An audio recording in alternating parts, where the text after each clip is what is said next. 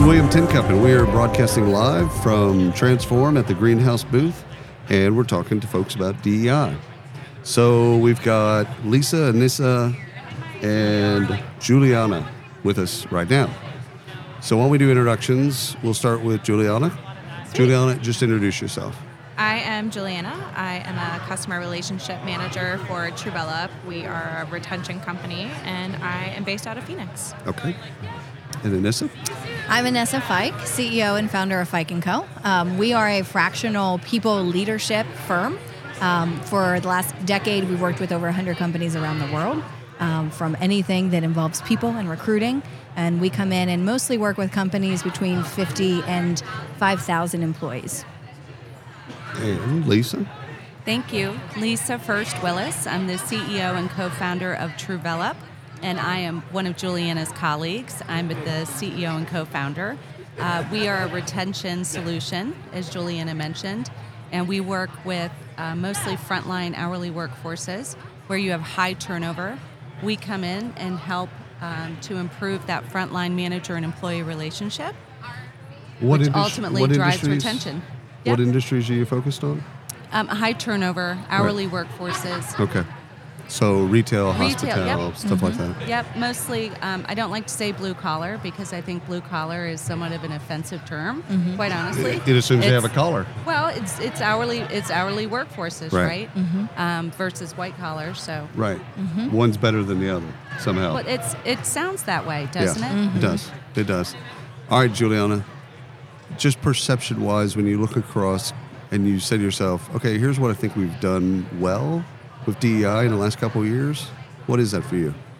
I think just first opening up the conversation is an important part of it, and there are a lot of conversations happening, which is great. Right. Now it's just figuring out how we can elevate all those voices, make sure everybody has a place, make sure everybody feels valued and seen, um, no matter what that looks like at any org. I love that. Anessa, what about yourself? Yeah, so uh, we, gosh, we work across lots of companies with this, and I think the ones that do it best are the ones who are actually asking how they're doing and using that feedback loop, right? Right. Because I think a lot of leaders are like, Oh, I know what to do, right? And I'm going to go do this thing, and it's like that thing might not be what people want. Right. It might just be your perception of what people want, and you haven't asked them. And so back to you know her point of just talking about it, opening it up, but also continuing the feedback loop, Right. And making that a part of the culture. You know that linked with psychological safety can go a really long way. Right. Um, so it's people who feel okay to say, "Hey, that offended me. Hey, I didn't like this," and using that to frame what you're going to do next. Right. Um, and and then pivoting. Right. So don't plan for six years out. Plan for six months. Beta test things. See how they go, and pivot when you need to. Right. Love it. And Lisa, what do you think we're doing well ish? So I have a different perspective a little bit. I'm I'm a lot older than uh, our other uh, panelists here today. So you and I, William, are in the same category. Um, At one point, you don't talk about age. You know this, right? At one point. exactly. Juliana, Anessa, take note. At one point, at one point, it's sexy. They're like, I have 15 years of experience at so and so. And then at one point, you're like, I shouldn't I'm not gonna say say it anymore. I'm not going to say that. I've deleted, in, in LinkedIn, I've deleted everything in my work history below 2000. Oh man, I should do that. I deleted everything. There's nothing in there. It looks like, and, and in 2025, I'm going to delete everything from 2005. okay. It's like I'll only have 20 only years 20 of. When people look at my work experience, like this person only has 20 years of work experience. Like, yeah, Exactly. that's kind of the point. Anyhow, I So, interrupted. well, no, but here's but that's the point, right? So, um, I loved what Juliana said about we're having more conversations. I can remember a time, William, in the workplace where we didn't have this conversation At at all. all. Nope. This wasn't. People didn't talk about it. People didn't talk about differences. They didn't talk about, um, you know, your family, your personal life, Right. where you come from. Uh, Empathy- is it about empathy you? was a weakness. Right, exactly. And and Yeah. you didn't want to know about someone. You didn't uh, want to find out, um, you know, what's upsetting you or what what are you, uh, why don't you feel valued here? Why don't you feel like you belong here? Why don't you feel included? We never had that conversation because it was not popular to care. Nope.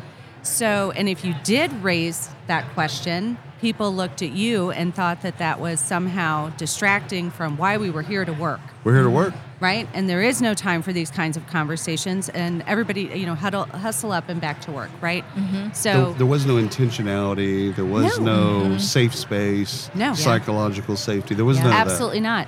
And what I love today, and even my team had this conversation today when we were meeting some different people from uh, the, just different uh, perspectives, and all. It was just amazing to see um, someone like Juliana, who's who's young to the workforce, new to the workforce, um, have her perspective, and then older people like myself or older people on the team that are actually learning to adapt 100%. And learning to evolve and learning to be open to the conversation. And it's and it's fun now Which- just to talk about. Which is great things. because uh, Gen, most of millennials and Gen Z, they're just unwilling to do the same things that we did Yeah. right. or Yeah. put up with. Thank goodness. Yeah. Put up with. Yeah. like they're just unwilling. It's like, yeah, I'm not going to do that. It's Yeah. like, Right. okay. But right. we did, we did. We went along for a long time. I am so envious of this generation. so envious. They're smart. Yeah. They're smart and they're open, and I I love that they challenge. And if you if you allowed someone to continue to say something offensive, Right. and you didn't ever object, and if you didn't ever say, "Wow, I." I, I wonder if that might be offensive to someone, or I wonder if that hurts somebody's feelings. If you never question it, why would anyone change that behavior? Mm-hmm. Hundred percent. There's powerful questions you can ask, and whenever you're doing kind of manager meetings with with folks, is what's in your way, what's holding you back, what can I mm-hmm. do to help be helpful, and then there's another one that what am, what am I doing to piss you off? Mm-hmm. And every time I ask somebody that, they give me something. But it's because I asked them that. Of course. Right. Yeah. I gave permission. I'm like, I'm, I mean, yeah, I, I just assumed that I'm doing something. Just, just tell me what it is. and, and they're all fixable. It's like little tiny stuff Right. crazy. All right, Juliana. The opposite is now what we'll talk is talk about. What would you like to see, or what are we doing poorly with DEI? Where could we make strides? I think we see a lot of DE&I practices taking place on entry level um, positions and just entry level kind of conversations. Right. But seeing that actually take place with your mentors, with your leadership. Leadership, in my opinion, defines the culture. The Right. core people that you've had there for a long time set the tone. And if you don't have somebody that can represent that, that can at least empathize with any all of your kind of little people, to put it, you know, um, it's going to be hard to see those actual strides taking place. So it's great to kind of talk about it, but unless we see that taking place throughout all levels, it's going to be hard to kind of believe in that. Mm-hmm. It's, it's interesting. You, you you also bring up another point where if, if someone's just trying to play kind of the game, mm-hmm. Mm-hmm. it's like we're 50% women. But if you actually slice that data, it's 50% Right. women, but all the women are the first and second rungs Yeah. on the on the corporate Yeah. ladder, right? So it's like, well, that doesn't really.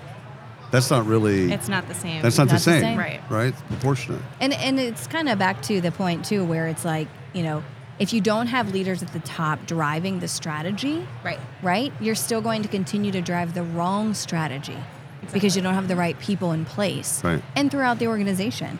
Um, and then one thing that I um, would like to see us do better with, I think what a lot of companies do, it's sort of to your point, William, about like playing the game, checking that the checklist, is they get a couple of people who don't look like the rest of the people in leadership, and they think like, okay, I'm done. Right. And it's like, no, that's not it. No. And also, please don't make one person be the token.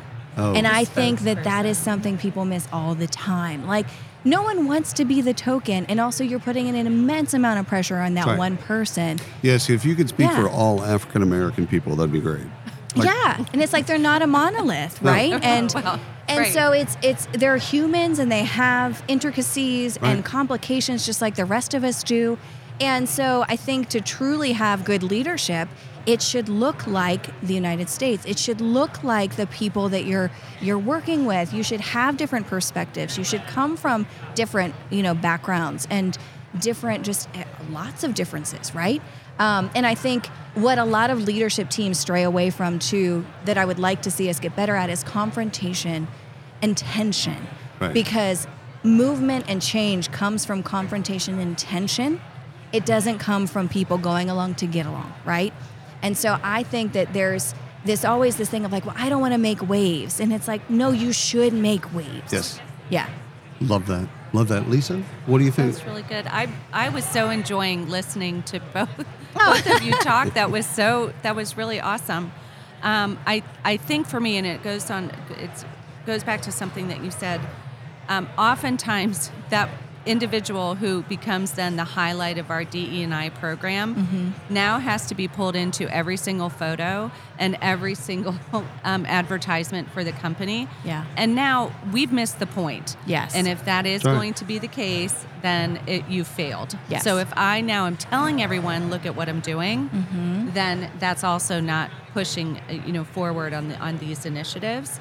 Um, one thing I think that we could definitely improve upon um, is this whole uh, understanding of the next generation workforce within the United States. Because there's clearly things that are happening right now that are affecting hiring. And they're affect, uh, affecting recruiting and the labor workforce and the what makes up that that labor workforce from both those um, hourly positions to professional exempt level positions. Um, this, in the next 10, 15 years, if you look at who's going to be our employees, uh, the minority will be um, white people. That's, 100%. that is, Yeah. that's the reality. So the more that we can teach, um, e- perhaps in our schools Oh, yeah. and in, perhaps in everything that we do and as parents, uh, learning is another language, right? Learning Spanish, which is going to be the predominant language in the United States, and then uh, how long before that happens. But how important and how relevant could that be that everything that you do, not just in work, but at home and in school, all welcomes um, the next generation of people in the United States and, and in our workforce, especially. Yeah. It's interesting, you know, as you walked here from your your room, there were some sh- there were some stores that were closed. I don't know if y'all noticed that, but there was like stores like it's the middle of the day. There's stores that are closed. It's because they can't get staff. Mm-hmm. Right. They can't staff it. It's like they're losing sales, mm-hmm. and you know this is expensive property. So mm-hmm. like like every sale matters. All right, let's look at measurement for just a moment. Mm-hmm. Like, how do we know if we're moving the needle?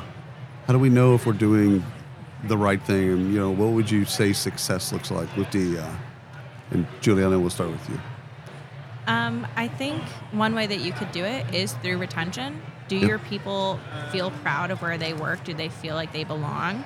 Um, and I think that's one that also you can put a big price number next to. Are you saving money on recruiting? Are you saving right. money on um, sick days? Because if people feel like they have the strong work life balance, if they are happy with where they work, they're going to be sick less often. They're going to feel less compelled to take days off to Right. put out their application at other places. So for me, that's one that I think is very easy to measure right away Right. um, and see that kind of take place. It also shows that you're doing some things well. A, you Right. recruited Mhm. them, right? They're in your company. They're staying at your company. Maybe even being promoted at your company, which would be a little bit different. But you're you have the ability to retain them, which I think is interesting because a lot of folks, at least what I've learned, is they want to be around people like themselves to some degree. I mean, you, you want diversity of thought, but at the end of the day, if you're you're a female and you walk into a company and you don't see any other females, mm-hmm. okay, it's, It's some- isolating. Like- Yeah. right.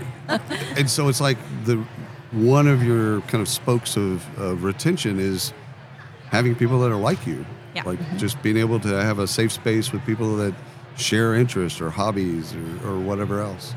That's good. That's good. Anessa what do you think So this is going to be kind of a hot take because I don't think a lot of companies use this metric. But how many squeaky wheels you have? I think that a lot of companies look at squeaky wheels in a negative sense.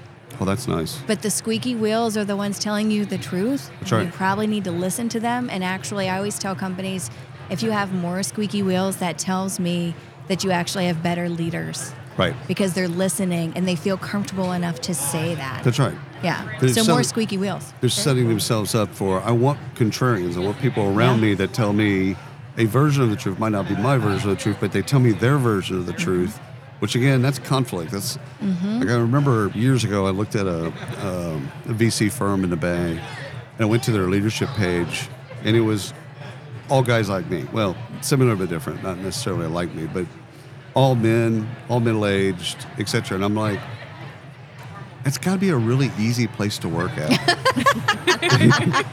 you know what I mean? Like they all went to the same college. Uh-huh. They're all married. They all play golf at the same place. Like conversations just got to be really easy. Or boring, right? Or boring. The echo chamber I would chamber say that seems boring. but, but like, you know what I'm saying? Like, so- Yeah. but you're, you're like, what do you wheel. talk about? Yeah, yeah. You, you talk about what car you got. or yeah. whatever. What Like, do you did on the golf course? Or like, Right. yeah. But it's like what I love about DEI is it creates again with squeaky wheels. It creates conflict. yeah. Which Which, is- drives change. Right. And innovation, market share, all those Yeah. those things. So I love that. That's a great metric. Not a hot take. Okay. It's a wonderful take. Good. Thank you. Lisa, what do you think we should be looking at? Um, so both the metric side of it, right? Because you have to have some sort of statistic. If you don't have a measurement, you're not going to be able to track your progress or your performance. So that's number one. And there's a thousand different ways to uh, to, to measure this. So there are so many amazing vendors here today um, that I have really enjoyed getting out of what we do and going around and seeing some of these really cool um, platforms out there and different HR tech that really are doing some cool things in this space. Um, so first of all, it's measuring it, but then also having a regular, consistent conversation about it. One, and that is the uh, to share your metrics openly, transparently. That is absolutely something you should be doing, right?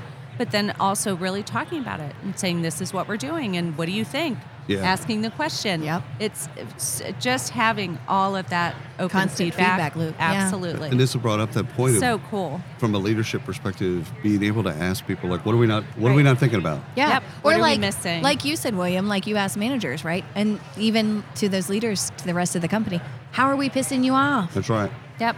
love it. Exactly. Mm-hmm. Y'all have done a wonderful job. Thank you so Oh, much well, for thank coming on the podcast. Thanks for having us. Thank you. Absolutely.